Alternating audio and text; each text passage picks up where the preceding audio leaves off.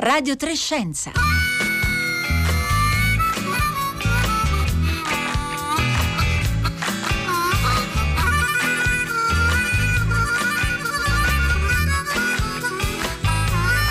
Giovedì 26 marzo, sono le 11.30 e 25 secondi. In questo istante bentornati all'ascolto di Radio Trescenza. Un saluto da Marco Motta che vi parla, da Anna Maria Giordano in regia, Michele Marzia alla parte tecnica, naturalmente da tutto il gruppo di Radio Trescenza che sta lavorando eh, da casa, Rossella Panarese, Roberta Fulci, Costanza Confessore e Paolo eh, Conte.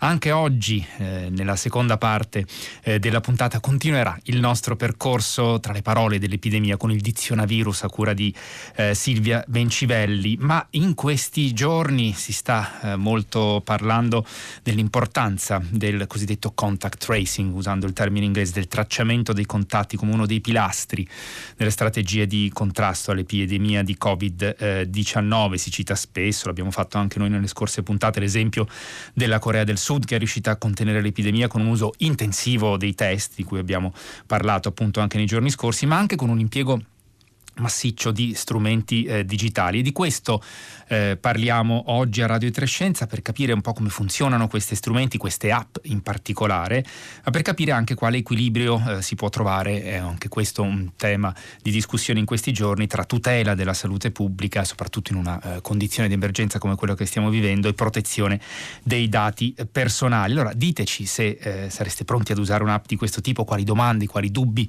avete al riguardo, scriveteci come sempre sempre al 335 5634 296, lo potete fare con un sms o un whatsapp oppure su Facebook e Twitter.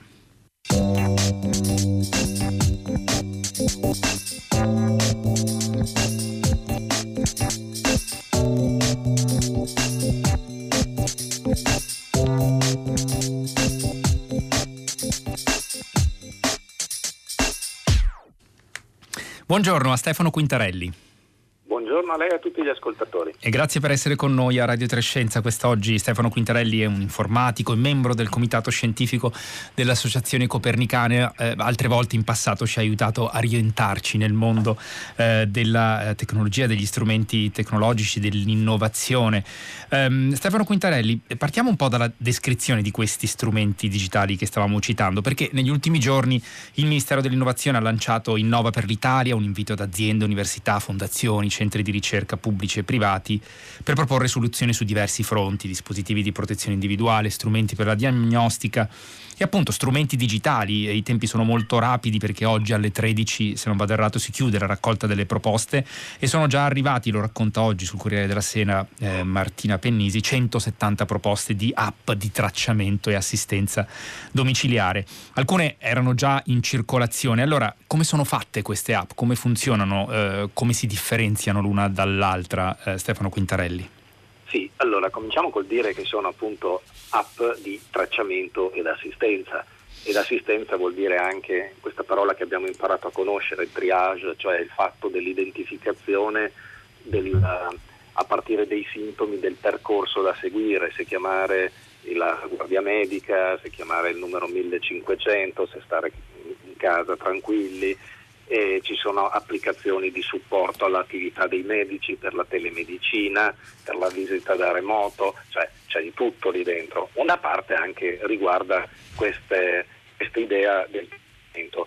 Ehm, sentivo prima dire in premessa che sì, in effetti la Corea ha utilizzato, sta utilizzando dei sistemi di tracciamento e sta utilizzando anche dei sistemi, in termine tecnico si dice di geofencing, cioè di recinto geografico per verificare le quarantene e anche di questo immagino che sia arrivato qualcosa nelle, in tutte quelle che sono arrivate eh, attraverso l'Agid. Questo significa, eh, mi scusi Stefano Quintarelli, per monitorare l'effettiva permanenza diciamo, in stato di quarantena delle persone, questo ci sta dicendo, geofencing, usava il termine sì, inglese. Esattamente, esattamente. Il, il, il, eh, il telefono ti può dire con una certa precisione dove ti trovi però poi bisogna sapere che sia effettivamente quella la persona che ha in mano il certo. telefono, perché se io lascio il telefono a casa e poi me ne vado a fare una passeggiata in centro, eh, è già bello che è gabbato il sistema. Allora, eh, per dire, a Singapore hanno fatto dei braccialetti eh, che hanno dentro un piccolo chip come quello delle carte contactless, per capirci, sì. delle carte di credito che si appoggiano, e con questo microchip si avvicina al telefono e quindi il telefono riconosce che la persona è lì, il telefono sa dove si trova e comunica quindi dove sta la persona al centro. Se per caso il telefono è spento mandano la polizia a controllare. E quindi ci sono, questo per le persone diciamo, sono, di cui è noto per i quali è stata disposta una quarantena obbligatoria in, uh, forzata in casa. Eh, le applicazioni di tracciamento dei contatti eh, non è che vengono usate dovunque e per, qualunque, e per qualunque attività, dipende dai dati epidemiologici, dalla fase del contagio e le decisioni sono prese dagli epidemiologi, no? quindi dai, dai medici che si curano di queste cose. Per dire in Giappone che ha dei dati di diffusione, di crescita dei contagi che è addirittura inferiore a quello della Corea non ne fanno uso per dire, perché l'epidemia ha delle caratteristiche diverse, quindi vanno valutate volta per volta.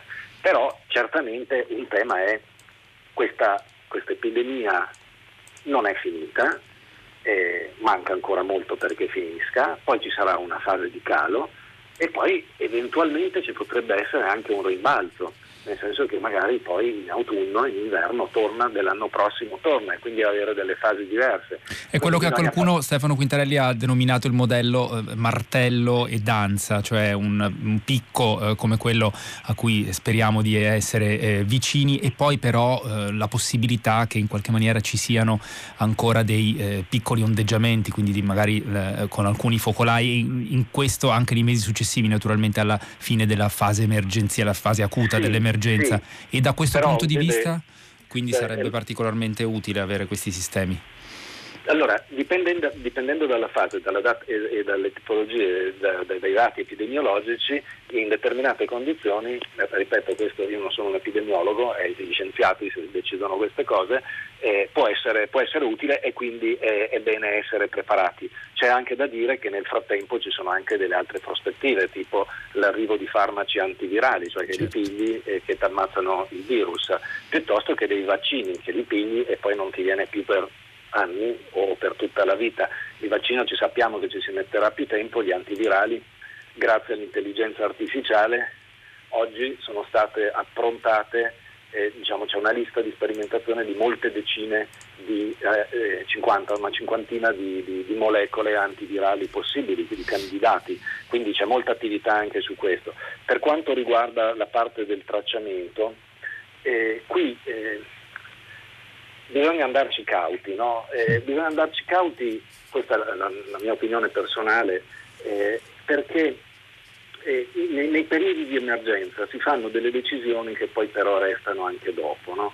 Se pensiamo negli Stati Uniti, dopo l'11 di settembre del 2001, è stato introdotto il Patriot Act, che era questa legge che limitava, introduceva eh, dei controlli de, a distanza sui dati anche fisici delle persone in aeroporti, eccetera, delle misure eccezionali che dovevano essere temporanee e che, e che, ancora oggi abbiamo e che anzi nel tempo sono state rinforzate, però non ci sono più stati attentati di quel genere, di quell'entità eh, negli Stati Uniti. Quindi eh, bisogna stare attenti quando, perché una volta che si cede, che si rompe un argine di diritti, poi tornare indietro è molto difficile.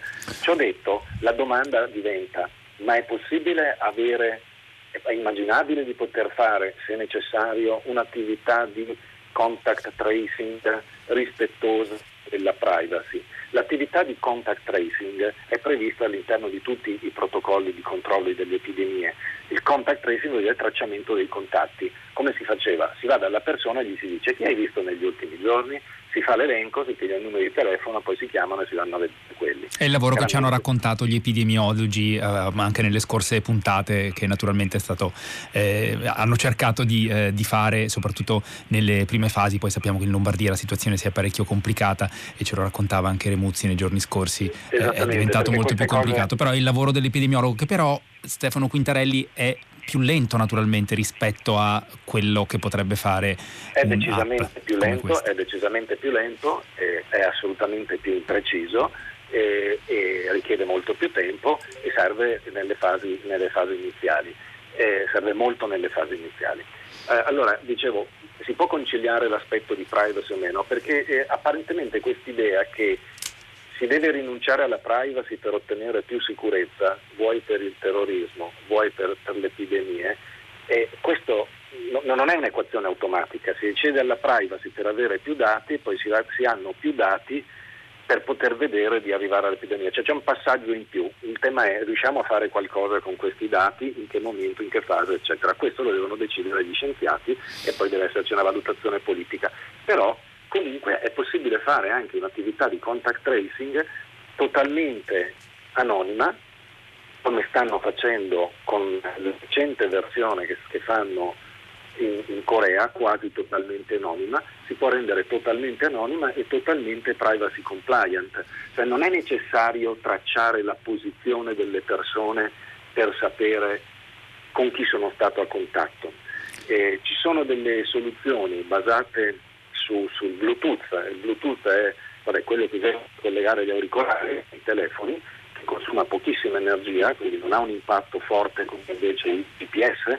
Il GPS consuma tantissima energia, fa durare le batterie molto poco. Il Bluetooth ha una vita molto lunga e consente a, a, al, al mio telefono di identificare, di raccogliere degli identifi- identificativi anonimi delle persone a me intorno. Io non so a chi corrispondono, non c'è scritto l'iPhone di Marco, dire, no? c'è scritto un codice. Quel codice lì non mi dice nulla, quel codice lì cambia ogni giorno, per cui non è possibile neanche stabilire una sequenza e c'è solamente un server che mantiene degli abbinamenti totalmente anonimi senza nessuna informazione personale, per cui se un giorno io sono stato a contatto con una persona che non conosco e risulta che io sono positivo, il, attraverso un meccanismo doppio cieco il, il, dal server è possibile far inviare da Google o da Apple una notifica uh, a quel dispositivo di, questo, di, questa persona che è stata a me vicina dicendo guarda che sei stato vicino a una persona che è risultata positiva. Questo senza sapere chi è quella persona senza sapere dove si sia svolto eh, senza sapere dove si sia svolto quel contatto. Quindi e Stefano Quintarelli, bene. usando questo eh, metodo, diciamo, utilizzando il Bluetooth, che lo ricordiamo, quello strumento che ci consente appunto, come lei diceva, di accoppiare per esempio degli auricolari eh, wireless oppure accoppiarle ad altri dispositivi, si potrebbe evitare l'utilizzo appunto dei sistemi di tracciamento del eh, GPS e di fatto eh, segnalare agli utenti, a chi ha quel cellulare, se si è entrato in contatto con un positivo. Questo è il risultato. Corretto, questa, questa è, è, una, è un'impostazione che adesso poi il diavolo si nasconde nei dettagli, eh, però diciamo con un po' di dettagli tecnologici in più e col fatto che il, il, il codice sia ispezionabile eccetera, eh, eh, può risultare in un sistema di, tra- di, di, assistenza all'attività di contact tracing fatta con un sistema tecnologico totalmente rispettoso del, dei principi della privacy. Stanno cominciando ad arrivare diversi messaggi al 335 5634 296, naturalmente li stiamo anche pubblicando, li trovate sul sito eh, raiplayradio.it, c'è Cinzia da Milano che dice nessun dubbio rispetto all'opportunità di usare eh, appunto app di questo tipo, meglio rinunciare a un po' di privacy, eh, dice Cinzia, ma quale poi ore? Si domanda a vantaggio della riduzione del rischio virus. Marta da Torino invece dice non avrei paura di essere tracciato a scopo di sicurezza contro il coronavirus, visto che comunque lo siamo già virtualmente legalmente. Mi piacerebbe però essere sicura di essere controllata solo per motivi protetti legalmente. Entrambe, Stefano Quintarelli, sia Marta da Torino che Cinzia da Milano, fanno riferimento nei loro messaggi al fatto che di fatto siamo già eh, tracciati dalle grandi piattaforme tecnologiche ogni volta che usiamo eh, delle app, delle funzionalità. Quindi cambierebbe davvero qualcosa oppure no? Qual è eh, il rischio, se c'è un rischio di natura diversa eh, nell'uso di queste Beh, app? Aziende, la, la, prima risposta è che le aziende non hanno il monopolio legale della forza, mentre lo Stato ce l'ha. Eh, e quindi non sono cioè, il, male, il, il, peggio che mi può accadere con un'azienda è che mi mandano della pubblicità. No, invece eh, lo Stato potenza invasiva decisamente, decisamente maggiore. Eh, poi, eh, ripeto, è un falso problema. Eh, invito chiunque, gli ascoltatori, ad andare a cercare, c'è un progetto che eh, Stefano no, Quintarelli, la linea, è, la, la invito a fermarsi un secondo, mi scusi, la, la, linea era lievemente disturbata, se può ripetere riprendere da quando Corona, stava dicendo un falso problema. Sì, è un falso problema perché, perché non, è, non, è necessaria, non, è necessaria, non è necessario in questo caso accedere per fare questa attività di contact tracing, accedere a diritti per fare questa attività di contact tracing. Invito a visitare questa, a cercare contact, eh, coronavirus outbreak, che è una parola inglese, outbreak, control, eh, e lì i, ci sono i codici sorgenti, cioè il sorgente di questo sistema che eh, consente di fare tracciamento usando Bluetooth, tracciamento dei contatti usando il Bluetooth totalmente anonimo e senza localizzazione. Eh, lo, poi, lo, dire, ne usciranno altri, eh, non che quello sia necessariamente l'unico, però questo schema è possibile usare la tecnologia in modo tale da essere, da essere, garantiti.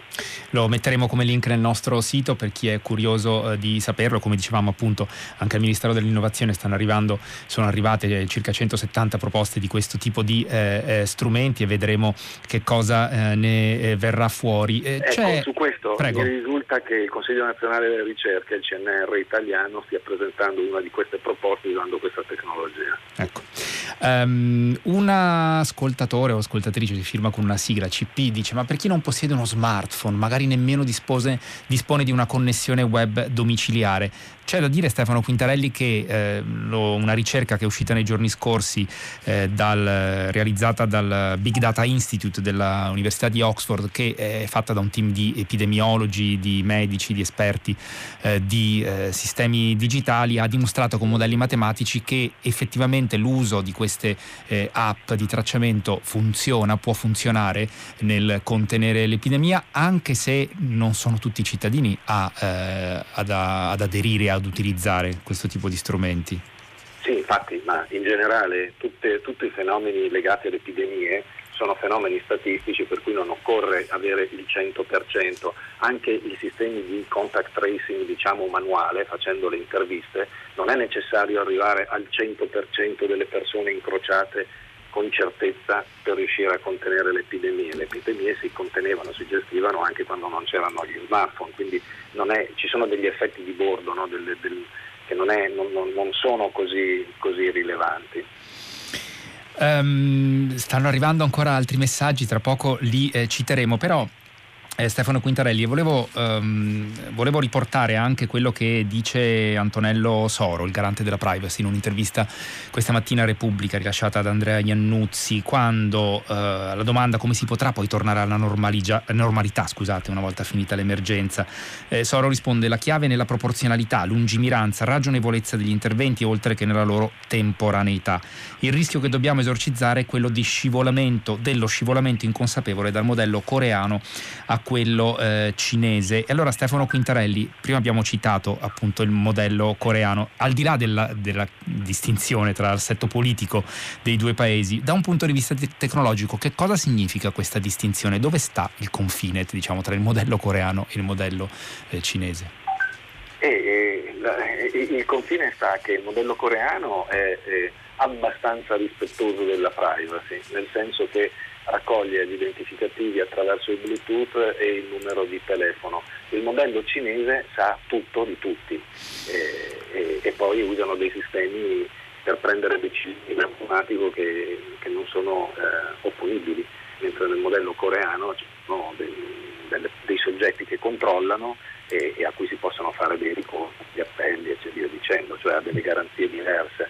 E io sono assolutamente d'accordo con, con quello che dice il garante, garante Soro. Proporzionalità e, e, la proporzionalità è quello che dice che la tecnologia che usi deve essere adatta agli scopi che vuoi raggiungere, non eccedere. No, quindi eh, questo è, è perfetto. Eh, Stefano Quittarelli, è arrivata una domanda specifica sull'uso del Bluetooth che citavamo prima, perché eh, c'è Antonio da Bologna che dice il mio Bluetooth riceve tranquillamente a due stanze e 20 metri di distanza, quindi potrebbe segnalarmi di essere stato a contatto con una persona che si trova in un altro edificio. Eccellente eh. domanda. Il Bluetooth in realtà dà anche eh, l'indicazione del livello di forza del segnale con delle categorie, per cui eh, posso sapere attraverso questa informazione aggiuntiva, che è un'informazione che l'AR decide se quindi devo considerare o meno di trattare un determinato identificativo, consente di sapere chi sta a due metri di distanza, che è esattamente la distanza a cui si ritiene il conto. Poi l'app è fatta bene, per cui anche, ho anche eh, il fatto che il contatto deve essere stato un minimo prolungato, cioè non di un secondo ma magari di un minuto, eh, posso, posso, andare ad inserire dei, dei criteri epidemiologici e gestirli grazie a questo. Um, ancora un altro uh, messaggio, Enrico da Prato dice ma scusate già adesso veniamo individuati con una certa precisione tramite triangolazione delle celle, addirittura senza SIM, è vero? No. Non è vero. Ok, ehm, nel senso che non, non, è vero che possiamo essere individuati così facilmente. No, la, cioè, senza, la SIM, senza, la SIM, è proprio, è proprio, impossibile. La triangolazione delle celle la può fare il dispositivo, non la possono fare le celle, non la possono fare gli operatori. Cioè io posso, come, con, come applicazione che sto seduta su un telefono, posso guardare tre celle e capire dove mi trovo. Nessuna delle tre celle è in grado di fare questa triangolazione.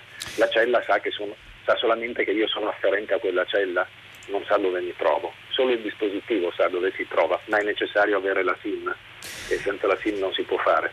Eh, Stefano Quintarelli, Anna da Torino chiede, ma i coreani avevano già prima questa applicazione sul telefono e come? Eh, no, prima avevano un'applicazione simile ma che utilizzava sistemi di localizzazione normali, cioè quelli di servizi di localizzazione dei sistemi operativi. Quindi era, diciamo, era basato sulla localizzazione e non sulla e, il principio era, era, era, l'altro principio, cioè dove mi trovo e poi guardo dove mi trovo per capire che avevo intorno. Questa qui guarda solo quello io, di cui io sto parlando, eh, guarda solo chi ho intorno e non dove mi trovo. Eh, Stefano Quintarelli, abbiamo parlato appunto di queste eh, tecnologie che ci consentono eh, di, di, tracciare in qualche maniera gli, eh, gli, incontri e quindi la possibilità di essere magari entrati in contatto con un eh, soggetto eh, positivo. sono utili anche i, i, cosiddetti big data, cioè ne abbiamo parlato tanto in questi anni del fatto che appunto l'analisi dei cosiddetti big data ci consentono di caratterizzare il comportamento delle, delle, masse, delle, delle persone, allora eh, sono già utili ora in qualche senso eh, per contrastare sì. l'epidemia e come? Assolutamente sì, faccio un esempio, analizzando il, eh, gli spostamenti fatti a livello macro, eh, quindi non del singolo individuo, no, di gruppi di individui, è possibile riscontrare quanto sia calato il traffico in una, in una, città a seguito dell'obbligo di domiciliazione salvo lavoro e si scopre che il traffico è diminuito grosso modo della metà. Okay? Eh, ci, si può vedere dove, alcune città dove i comportamenti sono più o meno virtuosi e quindi scoprire che magari invece da qualche parte sono calati di un terzo e allora rafforzare la vigilanza con le forze dell'ordine per strada lì. Quindi sì, assolutamente. E volevo dire una cosa, Prego. c'è molta enfasi ed attenzione rispetto all'attività di, di tracciamento dei contatti, no? perché, perché tutti abbiamo l'idea che, che, che attraverso questo si possa gestire perché si, insomma, sia legato in qualche modo, sia direttamente correlato all'andamento dei contagi. No? Eh, in realtà ci sono anche tante altre attività di ricerca e uso della tecnologia che possono essere fatte. fatte. Faccio un esempio. Eh, c'è una proposta in Israele dal Weizmann Institute che tra l'altro in qualche modo è stata fatta proprio adesso dal governo inglese eh, chiamata di, di iniziativa di shielding, per cui dice se queste sono le persone più a rischio, e sappiamo le, quali sono le persone più a rischio, no? soprattutto i maschi, soprattutto con patologie, eccetera, eh, queste persone sono quelle che avranno bisogno dei controlli maggiori, più frequenti, eccetera, e, e di isolamento dalle persone che invece, di cui non sappiamo se sono ad esempio asintomatici, cioè che hanno l'infezione però non presentano dei sintomi. Allora potremmo utilizzare la tecnologia per costruire, per un, un gruppo di persone che diventa una, non so come, come dire, un, un cuscinetto tra il resto del mondo e le persone deboli. Per cui eh, delle, se una persona ha avuto la malattia ed è guarito, è una persona immune. Quella persona immune non ha più il virus, non, eh, non, può contagiare e non può essere contagiato e quindi può costituire un cuscinetto tra le persone più deboli e le persone invece tra virgolette meno deboli eh, in modo tale da poter limitare, decidere alcune fasce di popolazione di fare rientrare su determinati tipi di attività eccetera. Questo è, è un esempio di uso di, di, di tecnologia eh, per, eh, per supportare, si può usare la tecnologia per supportare questa attività di shielding, cioè di, di, di scudo, di difesa nei confronti delle persone più deboli. Altri esempi riguardano la gestione delle code e, e, su questo so che Stefano Quintarelli, magari torneremo anche su, su questi temi, grazie anche per averci portato questo esempio, lo, eh, magari cercheremo dei link, anche questi li proporremo sul nostro sito, sui nostri eh, social, ci dobbiamo fermare qui e la ringrazio molto per essere eh, stato con noi, lo ricordo Stefano Quintarelli, informatico, membro del comitato scientifico eh, dell'associazione eh, Copernicani e eh, noi nel frattempo siamo arrivati al momento della eh, del nostro percorso per comprendere meglio il significato delle parole chiave di un'epidemia con il Dizionavirus. Dizionavirus, glossario minimo per un'epidemia, di Silvia Bencivelli. Guarigione.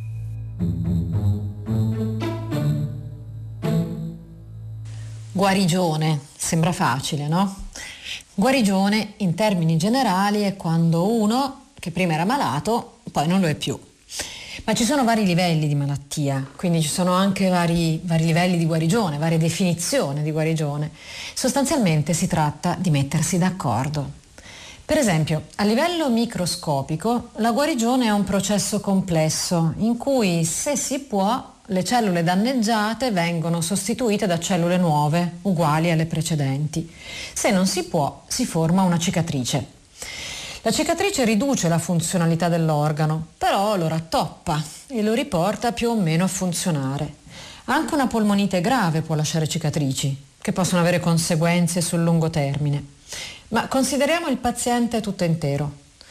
Qui a proposito del coronavirus, quando sentiamo parlare ogni sera, sentiamo i numeri ogni sera dell'epidemia, sentiamo definire clinicamente guariti quei pazienti che dopo la polmonite sono tornati sani, sono tornati in piedi, sono tornati a respirare come prima, senza tosse, febbre, sono tornati a casa, insomma.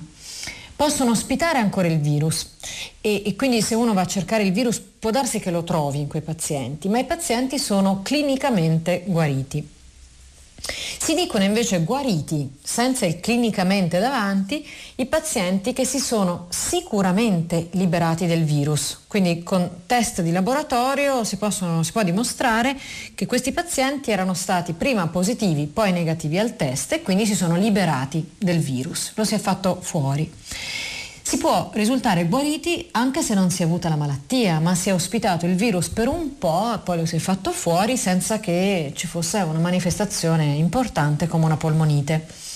In questo caso non si è stati malati, non si sono avuti sintomi, ma si parla di guarigione lo stesso. Si è stati infetti, si è stati contagiosi per gli altri e quindi è una guarigione non clinica ma virologica.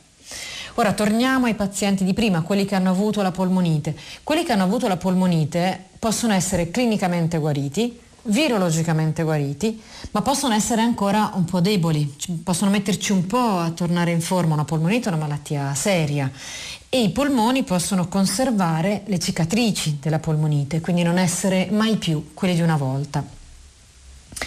Ora poi c'è un'altra cosa che succede, che quando si è guariti, che si sia stati clinicamente malati o meno, l'organismo conserva memoria dell'infezione, cioè produce anticorpi.